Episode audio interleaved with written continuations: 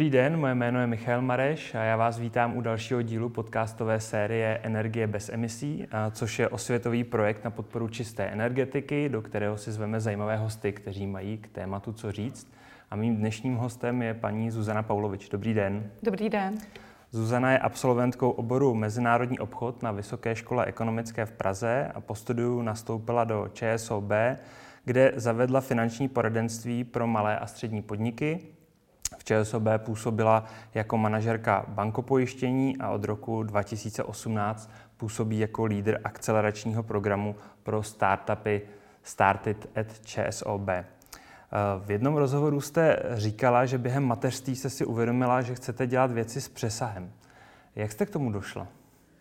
Já si myslím, že člověk vlastně, když má děti, tak si uvědomí uh, to, co je doopravdy důležité, mnohem víc, než když možná předtím já jsem asi jela jakoby v tom, v tom kolečku uh, a jenom jsem se snažila vlastně plnit úkoly, dělat, dělat uh, to, co se po mně chtělo a vlastně člověk, když má děti, tak pak nějak mu jakoby dojde to, co je doopravdy důležitý a chtěla jsem vlastně dělat práci, u který bych nejenom jako plnila úkoly, ale taky někomu pomáhala a věděla, že to má nějaký dopad. A to pro vás startupy a jejich akcelerace splňuje? Určitě. Uh, mohla byste mi popsat, jak vlastně Started funguje? Uh, Started uh, se malinko vymyká uh, od těch běžných akceleračních programů v několika věcech. Jednak uh, funguje teda zcela zdarma pro startupy, uh, to znamená, nechceme ale ani podíl ve firmách, ani nechceme, aby nám za to platili. Uh, druhá, vlastně tím, že to je korporátní akcelerátor, uh, tak my tam propisujeme některé věci. My jsme hodně přemýšleli o tom, jak tam vlastně dát nějakou přidanou hodnotu, co vlastně ČSOB pro startupy může udělat. A přišli jsme tam na docela zajímavé věci, takže jim vlastně pomáháme s jejich PR, na což oni už nemají rozpočet. Uh, dáváme k dispozici naše odborníky, daňaře, právníky, copywritery, marketáky. Mm No a v neposlední řadě teda je vlastně dokážeme eh, propojit na naše klienty, což je zajímavý hlavně pro ty startupy, které míří na firmy. Tím pojítkem je společenský přesah. Co to konkrétně v tom vašem případě znamená? Společenský přesah pro nás eh, vlastně znamená už jen to, že pomáháme inovativním podnikatelům eh, rozjet správně biznis. A díky tomu vlastně se zavádí nové, nové přístupy a změny v České republice. A vlastně ten náš akcelerátor je trošku specifický v tom, že my nevybíráme nějaká úzce zaměřená témata, jako třeba jiné akcelerátory, ale opravdu jakoby máme uh, zcela otevřený ten scope akcelerátorů, kterým pomáháme, teda startupů, kterým pomáháme a pro nás to důležité kritérium je, že vlastně přináší nějaký nový užitek uh, pro toho uživatele nebo zákazníka. A ty startupy si velmi tu heterogenitu v tom akcelerátoru užívají, protože díky tomu vlastně můžou sdílet svoje zkušenosti i napříč jako sektory a vlastně ty zkušenosti přenositelné jsou, jak zjišťujeme. Vy máte 10 startupů v tom jednom běhu ročně. Jak těžké je najít vlastně jejich dostatek? Hlásí se vám sami nebo vy aktivně vyhledáváte? My děláme dva běhy ročně a máme tam teda vždycky 10, takže jdeme vlastně jako 20, 20 startupů za rok. V posledním roce a půl nemáme vůbec problém jako s výběrem. Hlásí se nám čím dál tím víc startupů. Je vidět, že se jako podařilo se nám etablovat na tom celkem nadspaném trhu. A teďka to vypadá zhruba tak, že se hlásí 80 až 90 startupů do jedné vlny a my z toho musíme vybrat 10. A nás to vlastně mrzí, protože musíme 70 až 80 odmítnout. Cítíte, že teda se na české startupové scéně děje něco zajímavého, že i vy máte takovýhle přetlak? No, myslím si, že ano. Myslím si, že uh, to teda, uh, nechci říct, že to přímo souvisí s koronou, ale datuje se to podobně vlastně. A myslím si, že to jako souvisí spíš s tím, že tady vznikl jakoby nový větší hlad jako po digitalizaci, uh, takže to pravděpodobně souvisí i s tím, ale skutečně jakoby od toho jara my jsme měli přihlášky do března někdy. Bylo to těsně, jakoby, když ta korona, zač- korona začínala, tak vlastně tam už bylo úplně strašně napakováno startupů. A, a nás to mrzí, protože fakt je musíme odmítnout. No. Vy jste začínali pár let zpátky, překvapil vás takovýhle zájem? No, jak když si vzpomenu na ty začátky, kdy my jsme vlastně ještě jakoby ani nemohli to komunikovat na venek, to jsme se domluvili, že budeme komunikovat až po první úspěšné vlně. Takže ten začátek byl opravdu jako složitý v tom, jak získávat přihlášky, tak uh, opravdu se to jako vyvíjí uh, takže to jako raketově roste. No. Tak doufám, že buď to navýšíme kapacitu, abychom mohli uspokojovat víc startupů, anebo prostě budeme vybírat ve specializovaných vlnách, o čem teďka přemýšlíme. Mm-hmm. ČSOB se stala partnerem akce Green Hack, která se, který se týká právě udržitelnosti ve spotřebitelském chování. Mohla byste popsat, o čem vlastně tahle akce je? Byl to vlastně dvoudenní hackathon, organizovaný při příležitosti Evropského zeleného týdne. A my jsme se chtěli zapojit jako partneři, nebyli jsme tam sami jako partneři, byla tam IKEA, Plzeňský prazdroj, byla tam kraj Vysočina třeba a hledali vlastně udržitelná řešení pro problémy, které chtějí oni vyřešit. A vlastně přihlásilo se na 157 lidí, nakonec 27 týmů teda úspěšně dokončilo ty výzvy. A já musím říct, že jsem byla obrovsky překvapená tou kvalitou a tou, tou energií a, a kreativitou těch lidí, že to hrozně obdivuju. Takže byla to vlastně akce, která měla za cíl vyřešit konkrétní problémy, a já mám radost, že tam ty konkrétní řešení se rýsují a že teda pravděpodobně i vejdou v život. Mm-hmm. Eh, z toho rozhovoru, který jsem citoval na začátku, jsem si vytáhl jednu vaší větu a cituji, že dnešní startupy vznikají z touhy po smysluplnosti a napravit to, co velké firmy nezvládají dělat dobře. Eh, opravdu to takhle je, že cítíte eh, od těch startupistů touhu napravovat, řekněme, chyby a hmm. hříchy jejich předchůdců? Já si myslím, že ano. Uh, byť, byť jakoby ta touha může být uh, propsána různým způsobem. Někdo to opravdu má napojené velmi těsně na udržitelnost. Uh, někdo jenom chce dodat jakoby lepší službu zákazníkovi. A nezastírám, že jsou samozřejmě i startupy, které jdou čistě jenom jako za ziskem a za, to, za tím, že to prodají. Ale téma udržitelnosti podle vás rezonuje tedy mnohem víc. Myslím si, že určitě ano. Eh, zkuste popsat, co to je vlastně za lidi, kolik jim je let, odkud jsou, muži, hm. ženy? Jsou to zatím uh, více muži než ženy, což nás trošku mrzí, ale je to tak zhruba 70-80% mužů. Uh, ten věk uh, často překvapí lidi, kteří se v tom startupovém prostředí nepohybují, protože všichni předpokládají, že to jsou jako úplně mladáci, ale jako je to tak, že to jsou spíš lidi, kteří už získali nějaké zkušenosti třeba i v korporacích a jim kolem těch 30, 35 let. A nejčastěji teda, neříkám, že tam nejsou úplně absolventi střední škol, to jsou taky, ale tohle to bývá ten nejčastější profil a jsou to lidi, kteří už mají nějakou expertízu v nějakém oboru většinou. Je nějaká speciální cesta, jakou Started podporuje udržitelnost? My se vlastně hledáme v tomhle uh, oboru teprve. Eh, od, zača- od samého začátku jsme vlastně věděli, že jsou eh, určité typy startupů, které podpořit nechcem. Já sama při výběru startupů vždycky si kladu otázku, co by se stalo, kdyby to všichni zítra používali bylo by to vlastně k dobru věci nebo ne. Takže jakoby nějak vlastně podvědomě už to tam používáme. E, nicméně e, pro nás vlastně třeba i ta zkušenost s Greenhackem byla podstatná e, pro to, abychom my sami e, vytvořili nějakou e, proaktivní a cílenou aktivitu jakoby směrem k udržitelnosti, protože jsme se chtěli trošku naučit, v jaké oblasti ty nápady přichází a taky jsme se chtěli trošku naučit to, jak měřit dopad, jakým způsobem vlastně pracovat s dopadovými projekty. A co možná můžu prozradit, je, že na jaře příštího roku bychom moc rádi spustili speciální vlnu tu zaměřenou na udržitelná témata. Když jsme se bavili o tom Green Hacku, byl tam nějaký projekt, který na vás měl speciálně apel, něco, co e, vás zaujalo? No, ono těch projektů, který mě nadchly, bylo víc.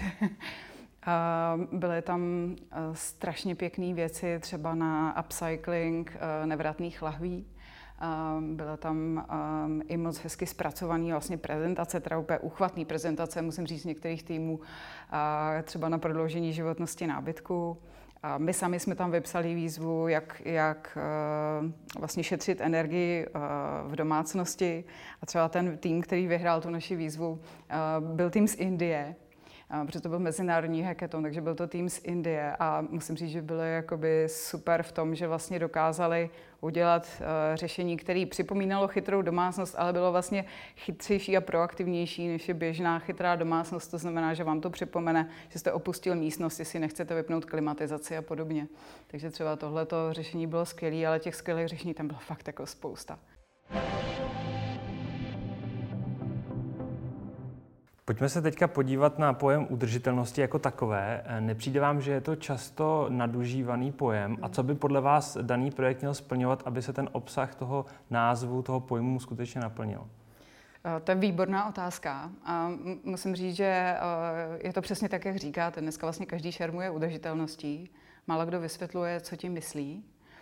A to je vlastně to, proč my ten svůj eh, projekt chceme spustit až, až jako na jaře příštího roku protože jsme jako sami si museli přiznat, že si to musíme jako lépe vydefinovat, co je přesně to, co chceme podpořit. Pro mě osobně udržitelnost eh, se jako týká hodně eh, klimatické změny, eh, hodně se to týká nejenom teda třeba uhlíkových emisí, ale třeba i jako úspor vody a, a podobných témat ale spousta lidí udržitelnost vnímá jako mnohem šířeji a, a vlastně mluví o společenských tématech. Vy sídlíte jako ČSOB, myslím, v docela moderní budově, která se eh, udržitelnosti jistě věnovala už ve hmm. stádiu plánování. Hmm. Mohla byste popsat právě, jak teda ta udržitelnost funguje u vás na Radlické? Já teda doporučuji tenhle zážitek každému, takže když tam někoho znáte, tak se tam určitě běžte podívat. Na, na Radlické vlastně už jsou dneska dvě budovy. První byla otevřená v roce 2007 a to byla vlastně nejzelenější budova v Evropě ve své době. Takže vidět, že vlastně jakoby ta, ta udržitelnost v ČSOB, ty kořeny sahají až docela jakoby dozadu. Čím je specifická spoustou věcí, ať už tím, že má teda naprosto zelenou střechu, která je která prostě je osázená stromy, květinami, jsou tam lavičky, takže vlastně i lidi se můžou scházet třeba na schůzky jako nahoře na střeše venku vlastně od toho, že teda je samozřejmě naprosto pasivní, ehm, topí se tam z, z vrtů. Má, má teda jako my, my vlastně v ČSOB používáme pouze zelenou energii a, a ono vlastně se to propisuje až do, až do jakoby mnohem větších detailů, jako třeba eh, před pár lety vzbudilo to velký uh, negativní ohlas, musím říct, sebrali zaměstnancům a vlastně naši, naši uh, manažeři, teda facilities, sebrali zaměstnancům koše Hmm. Uh, takže třeba my už nemáme běžný koš, to, to už nejde, pouze v kuchyňkách jsou recyklovací koše.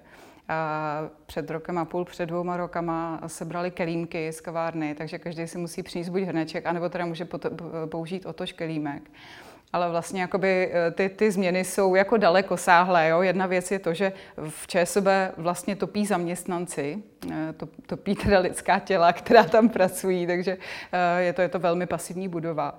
Až po opravdu takový detaily, jako jsou ty kelímky na kafe. Jak to lidi přijímali? Protože vy jste zmínila, že na začátku to nebylo úplně s pozitivní odezvou. Ty koše vzbudily jako velký odpor u zaměstnanců, protože najednou jako vlastně museli s odpadkama chodit do kuchyňky což třeba představuje pouhých 50-100 metrů procházky, která by určitě těm lidem prospěla, nicméně se jim to vůbec nelíbilo. A myslím si, že tohle nepohodlí, který je vlastně spojený s udržitelností, je jakoby obrovský téma, že vlastně to je to, na co dneska skutečně udržitelné přístupy jako naráží, že vlastně jsme někdy až příliš pohodlní. A myslím si, že vlastně dnešní startupy můžou přinášet řešení, kdy ten diskomfort snižují nebo odstraňují a, a lidi prostě to budou radši používat. Je to třeba, když si vezmete příklad bezobalových obchodů, tak člověk musí vlastně přemýšlet nad tím, že si musí dopředu sebou přinést uh, ty nádoby a to prostě pro každého není. Kromě toho diskomfortu, že někdo musí ujít o pár metrů navíc, ještě to nutí člověka přemýšlet, kam danou věc dát, do které nádoby, mm. co kam patří, třeba ji i rozlepit, rozdělit. Tak eh, tohle to je taky součást hry. To je pravda, no. To je pravda. I když já bych vlastně nerada, aby jsme zasekli jenom u ty recyklace, protože já si myslím, že dneska jakoby ten problém recyklace vlastně už je mm, přijat většinou lidí je pravda, že eh, máte absolutní pravdu, že vlastně spousta lidí říká recykluju, ale málo kdo ví, jak opravdu dobře recyklovat, že to není tak jednoduchý, eh, kam vlastně tu věc jako vyhodit. Já do dneška bojuju svíčkama od mlíka. Takže eh, určitě to není také primitivní téma, ale potom si myslím, že je tady spousta jakoby dalších témat, které lidi si třeba automaticky po tou udržitelností jako nespojují. A to může být třeba úspora vody, která, eh, byť to tak jako nevypadá, když jenom teče z toho kohoutku, tak vlastně je taky docela energeticky náročná surovina, protože se musí upravovat, čistit a tak dále. Vy jste zmiňovala, že si ve startupech neberete podíl. Hmm.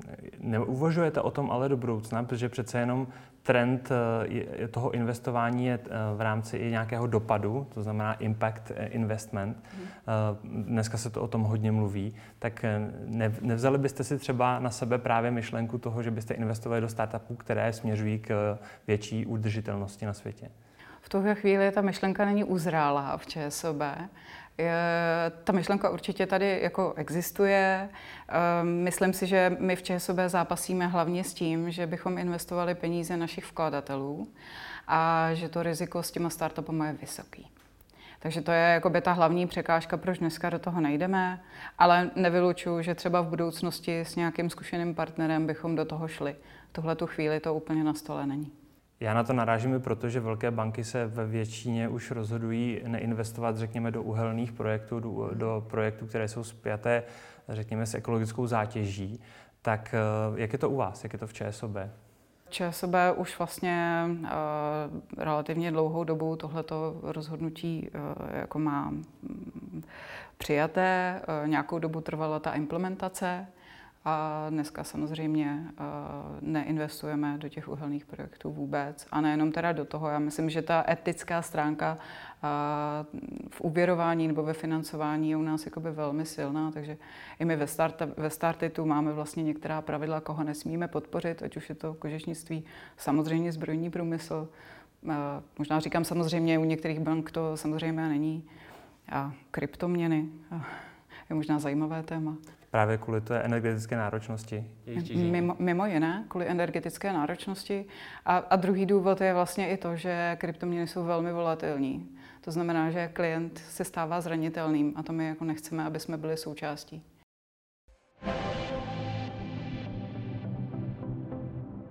Co je pro vás tedy předpoklad úspěšného startupu, kdybyste to měla nějak schrnout do kostky? Předpoklad? Mm-hmm. Uh, to znamená, co ho povede k tomu úspěchu? Eh, no na prvním místě tým. A to je úplně jasný. Ten tým prostě musí být eh, kvalitní a musí mít ty klíčové kompetence, které potřebuje k naplnění toho projektu. A musí přinést něco nového, nějaký nový užitek. Já už to nechci jakoby víc specifikovat, protože pro mě vlastně ten nový užitek se dá přinést, eh, když to řeknu teda v uvozovkách i systémem tuška papír, nemusí to nutně znamenat blockchain, ale myslím, že musí přinášet nový užitek a musí přijít ve správný čas a mít, mít tu správnou podporu jako na tom trhu. Kde jste brali know-how právě pro to vytváření, eh, řekněme, inkubačního systému pro ty, pro ty startupy? Vy patříte do, jakoby ČSOB do nadnárodní skupiny, tak mm. děje se něco podobného třeba právě v západní Evropě? Existuje Started KBC, eh, vlastně belgický akcelerátor, který je teda jeden z největších na belgickém trhu. Oni mají asi 70% akceleračního trhu a e, fungují už 10 let, takže mají obrovské zkušenosti, ze kterých jsme mohli čerpat. A já musím říct, že to vlastně by mi asi nestačilo na to, abychom tady zavedli nějakou úspěšnou věc. A že e, se mi podařilo narazit na úplně fantastický lidi e, tady na českém trhu, který byli ochotní zcela dobrovolně, bez, bez jakékoliv úplaty vlastně nám pomoct podporovat inovativní podnikatele, ať už tím, že nám poradili, co v tom akceleráku je vlastně zajímavý dělat, abychom třeba byli i jiný a jakou hodnotu tam můžeme přinést, tak tím, že nám pomáhají vybírat skvělé startupy, a tak už pak třeba mentoringem. A já, jestli můžu, tak bych ráda tady vlastně zmínila tři takový mě jako nej, nejmilejší lidi, kteří nám vlastně nejvíc jako pomohli na tom začátku. A to byl Filip Molčan, což je sociální podnikatel, člověk, který rok žil v Silicon Valley a, a sám mentoruje eh, startupy, sám jich několik zkrachoval, několik dovedl eh, k úžasnému úspěchu. Ten mi pomáhal nastavovat celý ten program. Přemek Rubeš se zapojil eh, vlastně z investorů, který nám pomáhá vybírat startupy. Dneska už vlastně se nabízí s mentoringem. A Michal Bláha, který vlastně funguje v Česko Digital hlídači státu a který, který vlastně nám taky pomáhá s mentoringem, s mentoringem a s výběrem startupů. A to jsou hlavy otevřené, které nám vlastně pomohly nastavit ten program tak, aby měl hodnotu pro startupy. Jste zmiňovala, že vaší částečnou inspirací byla právě vaše mateřská organizace. Dokážete porovnat, jak na tom třeba Česko, co se týče startupové komunity je, jak úspěšné startupy zde vznikají právě v porovnání se zahraničím? Myslím si, že my tady máme jakoby zdatný, technicky zdatný lidi. Myslím si, že to trošičku naráží na obchodní zdatnosti, že, že v tom obchodu uh, ještě nejsme úplně kovaný. Je to možná daný i tím, že ta historie tržního podnikání jako není až tak dlouhá, že tady třeba i částečně chybí mentoři. A myslím si, že největší vlastně deficit, který máme, je uh, to, že jsme se zahledili do té české kotliny a že, že se bojíme vystrčit růžky uh, ven. Takže to si myslím, že je vlastně možná ta nejlepší slabina. Jinak si myslím, že tady vznikají kvalitní startupy. O spoustě z nich se neví a jsou přitom jako strašně úspěšní. A, a prostě doufám, že jich bude vznikat čím dál víc. A když jsem sledovala finále soutěž a podnikej, což je eh, projekt pro středoškoláky, tak vlastně mě to naplnilo naději, že se tak stane. Dokázala byste právě vypíchnout některý ten inovativní projekt, který třeba vy považujete za hodně nadějný a třeba se o něm zatím ještě moc neví? No, já jsem chtěla zmínit eh, Resistent AI, o kterém už se trošku ví. Možná zmíním Pointy, eh, což je startup, který jsme měli v minulé vlně, vlně akcelerace, a který vlastně staví mm, optimalizaci procesů, zní to strašně nudně. A, a vlastně my jsme spolu našli takový, uh, takovou skulinu na trhu, uh, což je vlastně optimalizace robotizovaných procesů. A je to jako velmi zajímavý, protože ty robotizované procesy, vlastně někdo je zrobotizuje a myslíme si, že už jsou teda perfektně jako efektivní ty procesy, jenomže ono se to často robotizuje přesně tak, jak to dělají lidi. A přitom ty stroje eh, dokážou třeba předávat data na jiný úrovni mnohem efektivněji. A oni postavili nástroj, který to nejenom teda umí odhalit díky umělé inteligenci, ale umí to krásně vizualizovat a vlastně eh, dělají to, že eh, ty kapacity, které dneska se v těch velkých firmách eh, stačí vlastně pouze na to robotizaci samotnou, ale ne pak už na jako hlídání těch robotizovaných procesů, tak oni dokážou tohle to vlastně dělat a ještě to posouvat na novou úroveň. To si myslím, že je velmi slibný startup. Jaký dopad měl koronavirus právě na svět startupů a na to, co vy konkrétně vidíte v té české komunitě? Pro spoustu startupů to otevřelo nový trh.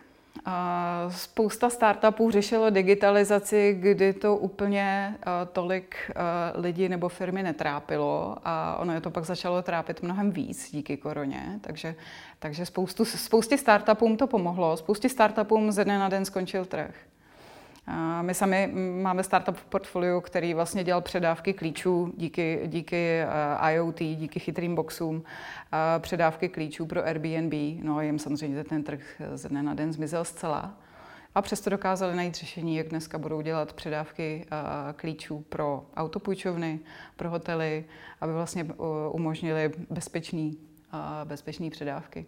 Takže spoustě startupům to pomohlo. Na druhou stranu možná, abychom nebyli jenom pozitivní, já tady řeknu jednu věc, kterou mm. jako já teďka vnímám aktuálně a to je to, že Myslím si, že díky koroně a lockdownu a, a tomu, jakože už to dlouho trvalo, a, tak jsme vlastně všichni trošku unavení. Samozřejmě to se nevyhýbá ani startupistům. A potom teda jakoby v tom a priori o trošku nižším, uh, nižší psychické pohodě jakoby rozjíždět startup, kde samozřejmě člověk naráží na spoustu problémů, na věci, co nefunguje, tak je opravdu psychicky náročnější. Takže jako i to vlastně dneska vidíme a vnímáme ve Startitu.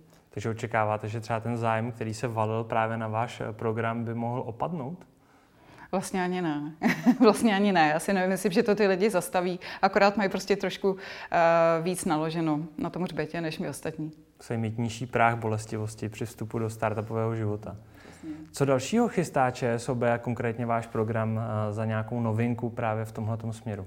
No my chystáme tu, ten, tu udržitelnou uh, akcelerační vlnu. ČSOB uh, jakoby plánuje spoustu dalších věcí v různých oblastech, ať už zaměřených na zaměstnance. Uh, chceme motivovat zaměstnance, aby to prostě všichni taky žili a, a byli, byli příkladem a inspirací pro své okolí. Uh, tak už pro klienty největší výzva asi pro ČSOB je to, jak financovat společnosti tak, abychom i my měli dopad tím svým financováním a abychom věděli, že podporujeme pouze ty příznivé projekty. A to je něco, na čem teďka moji kolegové intenzivně pracují. Máte představu o tom, co by vlastně chtěli lidé, kteří si k vám dávají své peníze, jak by chtěli, aby, chtěli, aby ty peníze byly alokovány, jak, jak by měly být investovány, do jakých projektů? Dokážou do toho vůbec nějak mluvit nebo cítíte od nich nějaký, nějaký požadavek?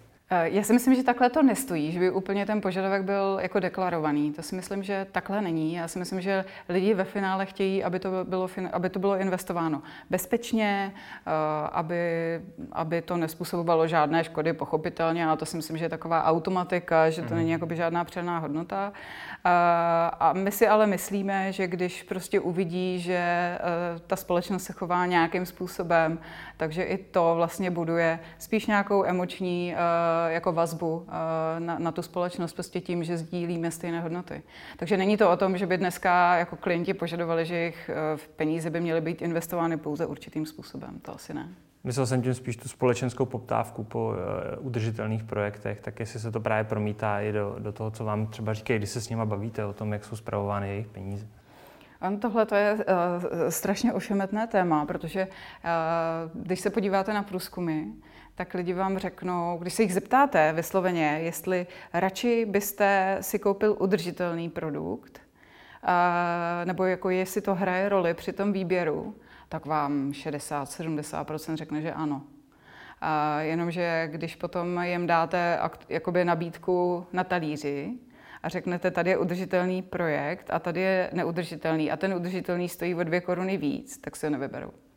A, a to je jakoby velký problém, protože často společnost deklaruje ten zájem, ale v tom faktickém rozhodování potom hrajou roli, větší roli jiný uh, faktory. faktory. Mění se tohleto, nebo to je prostě konstanta? Já si myslím, že se to mění a myslím si, že se to posouvá k lepšímu a myslím si, že paradoxně vlastně i teďka v tom lockdownu jsme si taky jako všichni uvědomili, uh, co je doopravdy důležitý.